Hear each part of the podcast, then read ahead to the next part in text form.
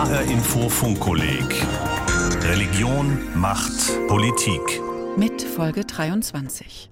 Der Islam im 21. Jahrhundert. Lukas Meyer-Plankenburg geht der Frage nach, braucht der Islam Reformen? Sind Worte wie Reform und Reformation überhaupt hilfreich?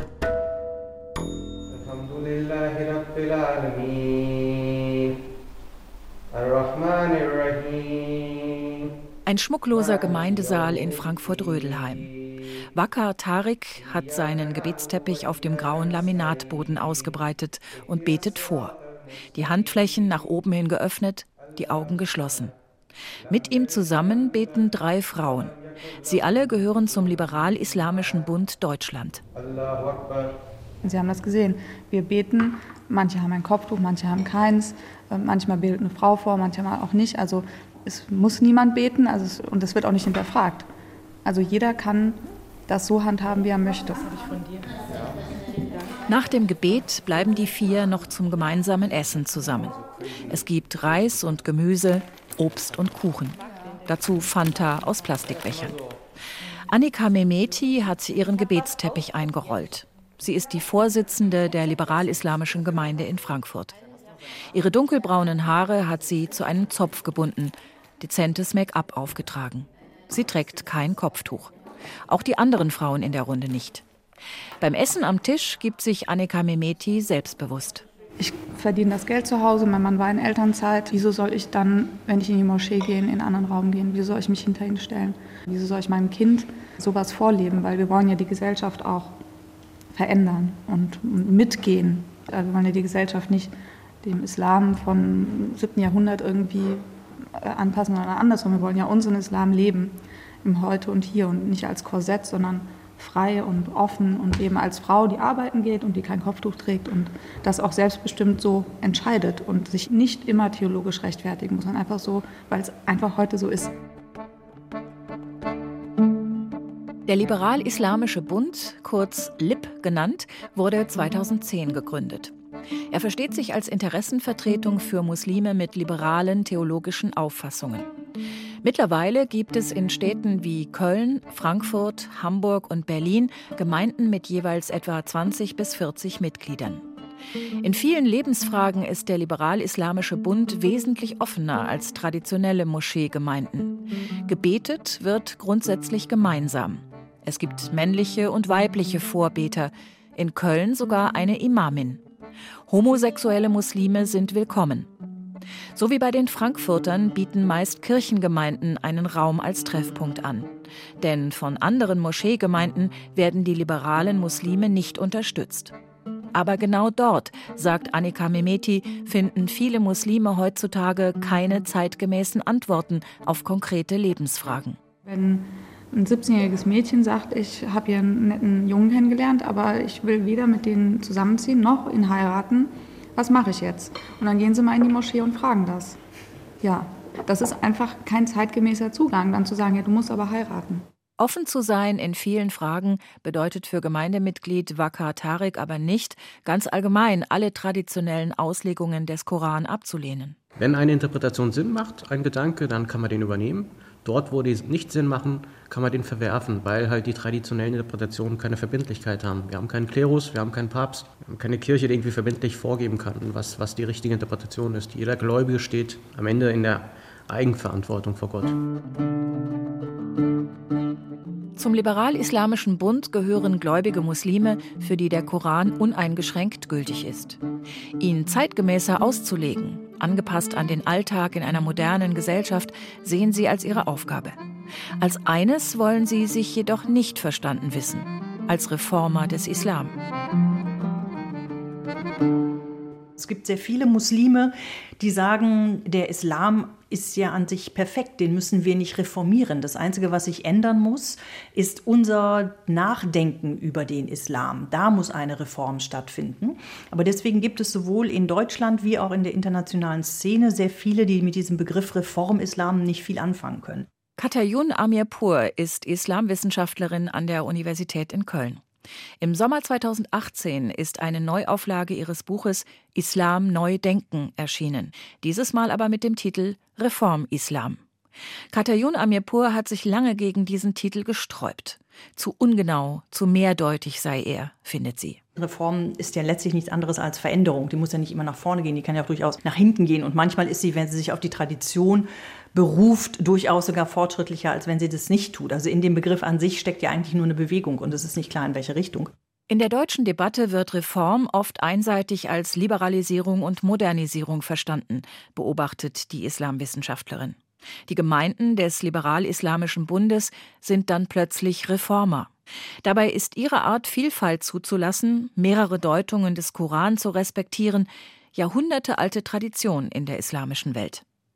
Auf der anderen Seite werden besonders jüngere Bewegungen, wie etwa die Salafisten, als alt und rückständig wahrgenommen weil sie sagen, wir machen jetzt alles so, wie das im 7. Jahrhundert passiert ist. Wir wollen jetzt so leben, wie der Prophet gelebt hat. Das machen wir, indem wir keine Zahnbürste benutzen, sondern den Miswak, den er benutzt hat, indem wir in den Latschen rumlaufen, in denen er vermutlich rumgelaufen ist.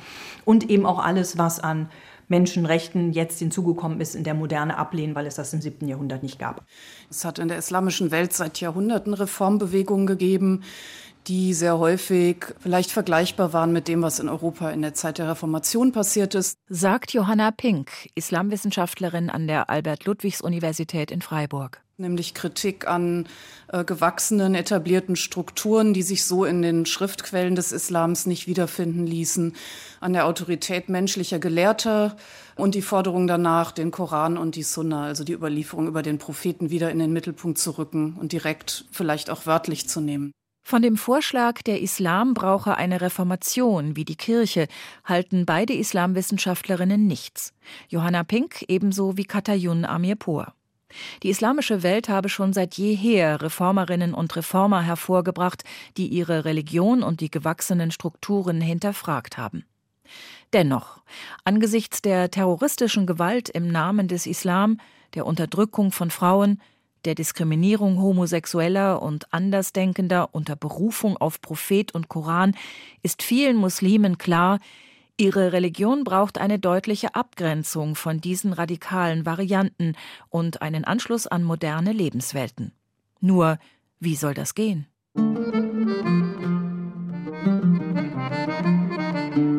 Es taucht immer wieder die Frage, ob der Islam zu Deutschland gehört.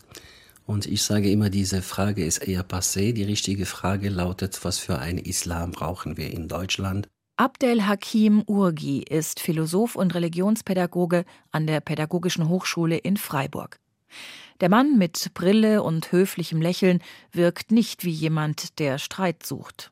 Dabei sorgen seine Texte seit 2017 gehörig für Zoff in Deutschlands muslimischer Community.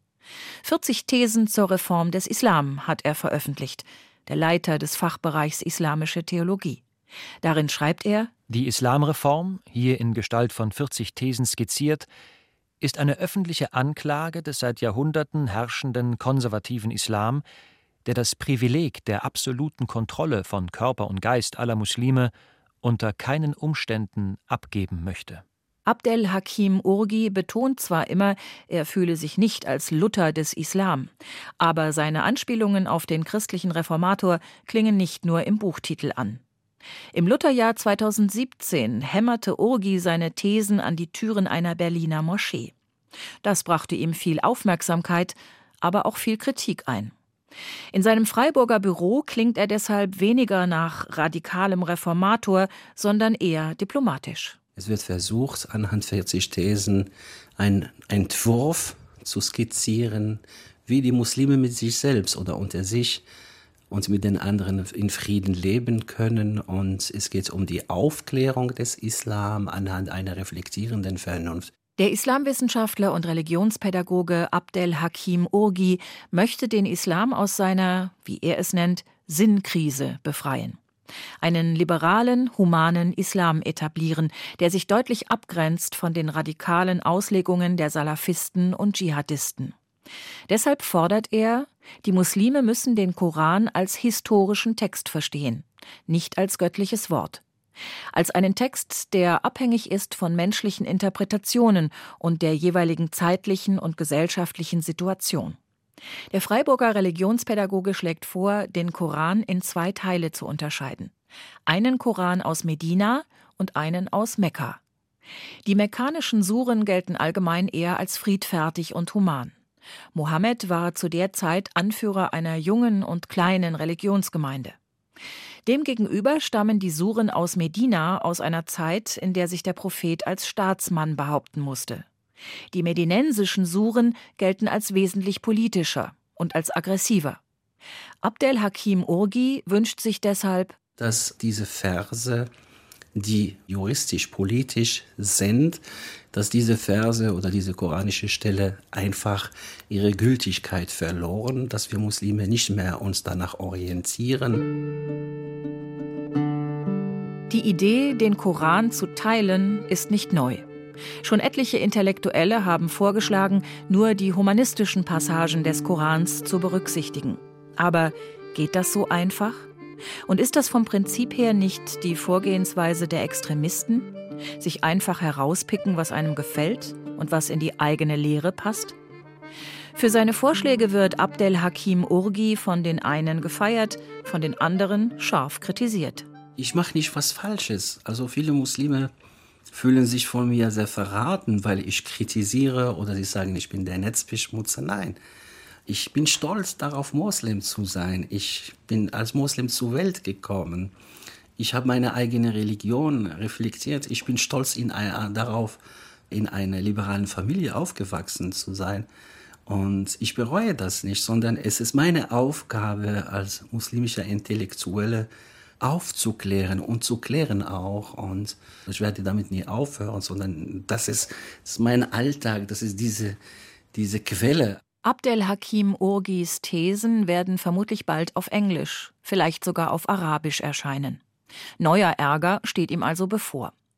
Bis dahin konzentriert sich der Islamwissenschaftler und Religionspädagoge auf eines seiner Kerngebiete, die Ausbildung von Lehrkräften für den islamischen Religionsunterricht. Das Klassenzimmer könnte der Ort sein, so hofft er, an dem seine Idee von einem humanistischen Islam vermittelt wird. Da arbeiten wir mit muslimischen Kindern und oder Schülerinnen und Schüler, nämlich wir versuchen sie zu der Selbstreflexion, um damit sie mündig werden. Und da glaube ich, das ist eine Generationssache und da werden wir auch einiges erreichen.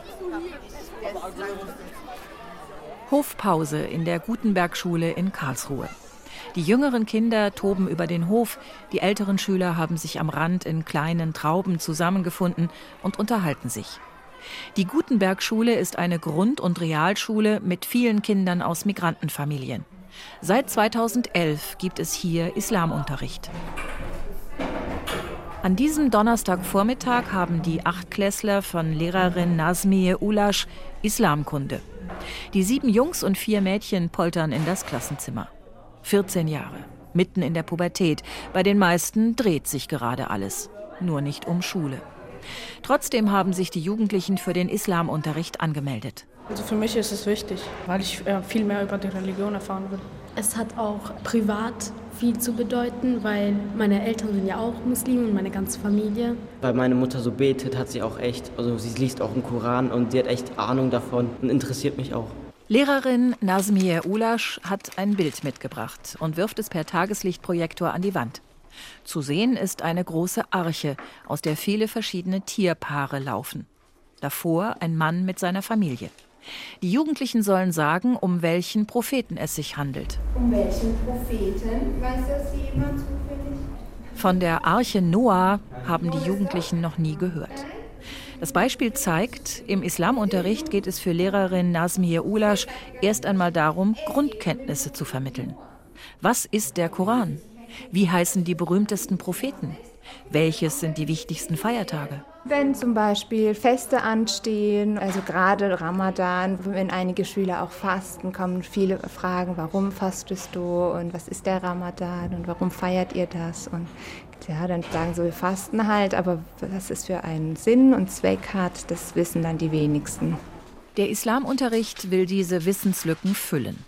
Darüber hinaus werden die Kinder und Jugendlichen mit den Vorstellungen ihrer Mitschüler konfrontiert und landen dann schnell bei Alltagsdiskussionen wie ob denn Gelatine erlaubt sei und es ist Haram und wir essen es nicht und die äh, unterhalten sich dann darüber und streiten ob oder nicht. Wir geben aber nichts vor, also das müssen sie dann für sich auch entscheiden können und lernen es zu entscheiden.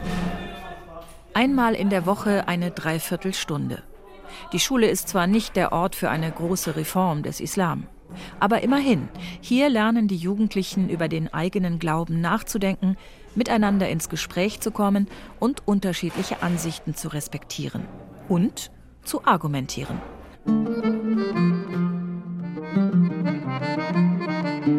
Kopftuchverbot, gemeinsames Gebet, Frauen als Imame. Von außen werden viele Vorschläge geäußert, wie sich die Moscheegemeinschaften in Deutschland zu öffnen hätten. Für Islamwissenschaftlerin Johanna Pink ein heikler Punkt. Denn etliche dieser Vorschläge fallen eigentlich in den Bereich der Religionsfreiheit. Aber hier gibt es doch einen anderen Erwartungsdruck, dass auch religiöse ähm, Glaubenslehren, also nicht nur das allgemeine rechtlich relevante Verhalten in der Gesellschaft, sondern tatsächlich auch die Glaubensausübung 100 Prozent kompatibel mit den Erwartungen der Gesellschaft gestaltet wird. Und das finde ich rechtlich und auch politisch ein bisschen problematisch. Der permanente Rechtfertigungsdruck könne dazu führen, sagt Johanna Pink, dass sich viele Muslime erst recht abgrenzten. Dieser einseitige Blick auf den Islam, der fördert eben auch diese Verdachtshaltung und drängt auf der anderen Seite viele Muslime in die Defensive. Also dass sie permanentes Gefühl haben, beweisen zu müssen, dass sie eben keine Feinde der Demokratie und schon gar keine Dschihadisten sind und so weiter. Diesen Verdacht, diese Vorwurfshaltung bekommen viele Muslime in Deutschland zu spüren. Auch Annika Mehmeti vom Liberal-Islamischen Bund in Frankfurt kann von unerfreulichen Begegnungen und Gesprächen erzählen. Ich war letztens bei den Nachbarn und äh, da hat wieder jemand gesagt, der Islam ist die Quelle allen Übels. Der wusste natürlich nicht, dass ich Muslima bin, weil man mir das nicht ansieht. Und dann bin ich auch nach Hause gegangen und dann sagt die andere Nachbarin, gut, dass du nicht gesagt hast, dass du Muslima bist. Dann denke ich, ja, aber das kann es nicht sein. Also das kann es nicht sein, dass wir jetzt uns irgendwie zurückhalten müssen, sondern nein, wir sind genauso da wie die Christen. Vielleicht liegt es auch einfach darin, dass man hier von diesen alltäglichen Debatten viel zu sehr aufgesogen wird. Und wenn man sich dauernd nur mit solchen Fragen wie fördert der Islam denn nun Gewalt oder nicht? Oder darf die Burka sein oder nicht? Oder darf so, dann kommt man einfach auch nicht dazu, sich mit solchen deutlich interessanteren und deutlich tiefgreifenderen Fragen zu beschäftigen. Also vielleicht krankt unser Islamdiskurs in Deutschland daran. Die Frage nach der Reform des Islam wird inzwischen an internationalen Top-Universitäten diskutiert. Führende muslimische Intellektuelle in Südafrika und in den USA arbeiten an neuen Hermeneutiken für den Koran, also an der Frage, wie man den Koran verstehen kann. Da geht es um durchaus komplizierte Deutungsverfahren, theologisch auf höchstem Niveau. Das ist kein Thema für Talkshow-Abende, sondern für Expertenkonferenzen, sagt die Kölner Islamwissenschaftlerin Katayun Amirpur. Das nehmen wir hier immer nicht so wahr, aber es gibt sehr viele Menschen, sehr viele Intellektuelle weltweit, die sich da sehr viel mit beschäftigen, die zum einen sehen, es gibt eine Krise, es gibt ein Problem, wir müssen was ändern und die aber auch die vielfältigsten Möglichkeiten, Hermeneutiken, Interpretationsvarianten aufzeigen, wie das alles gehen könnte und wie man eben nicht nur sagen brauchte, ja, das steht da so, wir können da nichts mitmachen. Aber wie verlassen diese Ideen den Elfenbeinturm der Universitäten und werden zu einem gelebten Islam? Katayun Amirpur nennt das Beispiel Gleichstellung der Frau. Im Gegensatz zur landläufigen Ansicht, der Islam sei von Anbeginn eine Religion gewesen, die für Frauen nur einen nachrangigen Platz reserviert habe, bot der entstehende Islam vielen Frauen neue Rechte. Im 7. Jahrhundert, als der Koran herabgesandt wurde, stellte der Wortlaut des Korans eine Verbesserung von Frauenrechten dar. Er wurde herabgesandt in ein Umfeld, wo beispielsweise junge Mädchen, neugeborene Mädchen lebendig begraben wurden, weil man einen Sohn haben wollte. Der Koran verbot solche Praktiken, verbesserte den Status von Frauen und regelte das Erbrecht im Sinne der Frauen neu. Auf diese Tatsache verweisen islamische Intellektuelle und Frauenrechtlerinnen beispielsweise heute im Iran, wenn sie die Gleichstellung der Frau theologisch begründen. Und diese Frauenrechtlerinnen argumentieren daher, dass man jetzt den Geist des Gesetzes sich anschauen müsse. Dass man sagt, okay, im 7. Jahrhundert gab es eine Verbesserung, noch mehr war nicht möglich, weil das einfach eine Überforderung gewesen wäre für die Gesellschaft, für eine männlich dominierte Gesellschaft. Aber wenn man sich den Geist der Gesetze anschaut, wenn man sich den Geist des Wortes Gottes anschaut, dann müsste man eben heute entsprechend weitergehen und weiter reformieren. Und damit kommen sie dann zu einer wirklichen Gleichberechtigung und Gleichheit von Mann und Frau. Ein sonniger Vormittag auf der Kölner Domplatte. Jugendliche sitzen auf der breiten Treppe des Platzes und schauen ein paar Tänzern zu und ihrem Drummer, der auf Plastikeimern Musik macht. Unweit der Domplatte hat Eren Güvercin seinen Arbeitsplatz. Der Autor, 1980 in Köln geboren, hat sich 2012 mit dem Buch Neo-Moslems über junge Muslime in Deutschland in die Islamdebatte eingemischt. Eren Güvercin findet, es ist Zeit für einen positiven und selbstbewussten deutschen Islam. Das ist ganz erstaunlich, wenn ich sage, ich bin deutscher Muslim, gibt es sehr allergische Reaktionen von zwei Seiten. Einerseits natürlich von AfD und Konsorten, die das als Widerspruch sehen, äh, Deutscher zu sein und muslimisch zu sein. Aber auf der anderen Seite eben auch von äh, diversen Akteuren aus der muslimischen Community, auch vor allem türkisch geprägten muslimischen äh, Verbänden, die ähnlich wie die AfD allergisch darauf reagieren, weil sie eben auch zwischen Deutschsein und Muslimischsein einen Widerspruch sehen. 2017 hat Eren Güvercin die Alhambra-Gesellschaft gegründet, einen Verein, der unter anderem mit Diskussionsveranstaltungen neue Denkanstöße vermitteln möchte. Gerichtet ist er an junge Muslime, aber auch an die nicht-muslimische Mehrheitsgesellschaft in Deutschland, die immer noch so tut, als sei der Umgang mit dem Islam eine Frage der Integration. Für Eren Güvercin ein Fehler. Weil ich bin hier in Deutschland geboren, hier aufgewachsen. Deutsch ist die Sprache, die ich am besten beherrsche. Ich bin Deutscher. Ich fühle mich mir beheimatet. Deswegen kann man den Islam nicht unter der Überschrift Integration abhandeln. Die Integrationsdebatte sei das Problem, sagt der Journalist Eren Güvercin, Mitglied der vierten Deutschen Islamkonferenz. Und die Sprachbarriere. Besonders an Moscheen und in muslimischen Gemeinden müsse es viel mehr Material in deutscher Sprache geben. Nur so könnten junge Muslime einen Zugang zur vielfältigen Tradition ihres Glaubens finden. Der Islam ist keine Uniform, in der man sich überzieht und wir haben einen Einheitsislam auf der ganzen Welt, sondern der Islam an sich ist sehr vielfältig und das ist eben kein Widerspruch. Die islamische Welt steht vor gewaltigen Umbrüchen. Viele liberale Muslime stellen ihre Religion und die bestehenden Machtstrukturen in Frage. Für sie kommt es darauf an, den konservativen religiösen und politischen Machthabern die Deutungshoheit streitig zu machen. Sie wollen zeigen, dass der Islam sehr wohl mit modernen Lebenswelten vereinbar ist, mit Menschenrechten und Demokratie. Reformprozesse sind unausweichlich. Nur über den Weg dorthin sind sich viele uneins. Auch die im November 2018 in Deutschland gegründete Initiative Säkularer Islam nimmt den Wettstreit um die Deutungsmacht auf.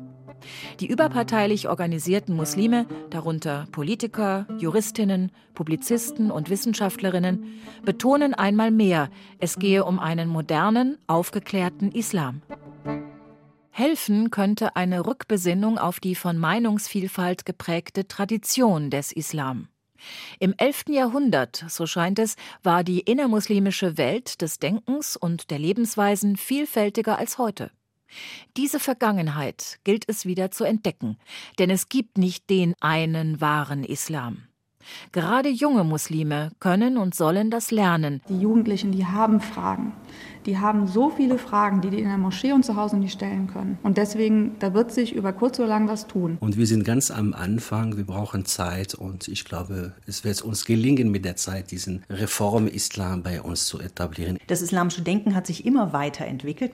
Also insofern ist es eigentlich gar nichts Neues. Man hat das eigentlich schon immer gemacht. Man hat immer schon gesagt, natürlich, der Islam gibt den Grundstock vor, der ist da, die Regeln sind da, die Dogmen sind da. Aber natürlich kann man den Islam heute nicht mehr so interpretieren wie im 7. Jahrhundert. Das war den Reformern im 13. Jahrhundert klar und im 17. Jahrhundert und das sollte ihnen jetzt im 21. Jahrhundert auch wieder klar sein. Reformatoren gesucht. Der Islam im 21. Jahrhundert. So haben wir Folge 23 des H-Info-Funkkollegs Religion, Macht, Politik genannt. Autor Lukas Meyer-Blankenburg. Diese und alle bisherigen Folgen finden Sie zum Nachhören auf der Funkkolleg-Webseite und in der ARD-Audiothek. Mein Name ist Heike Liesmann.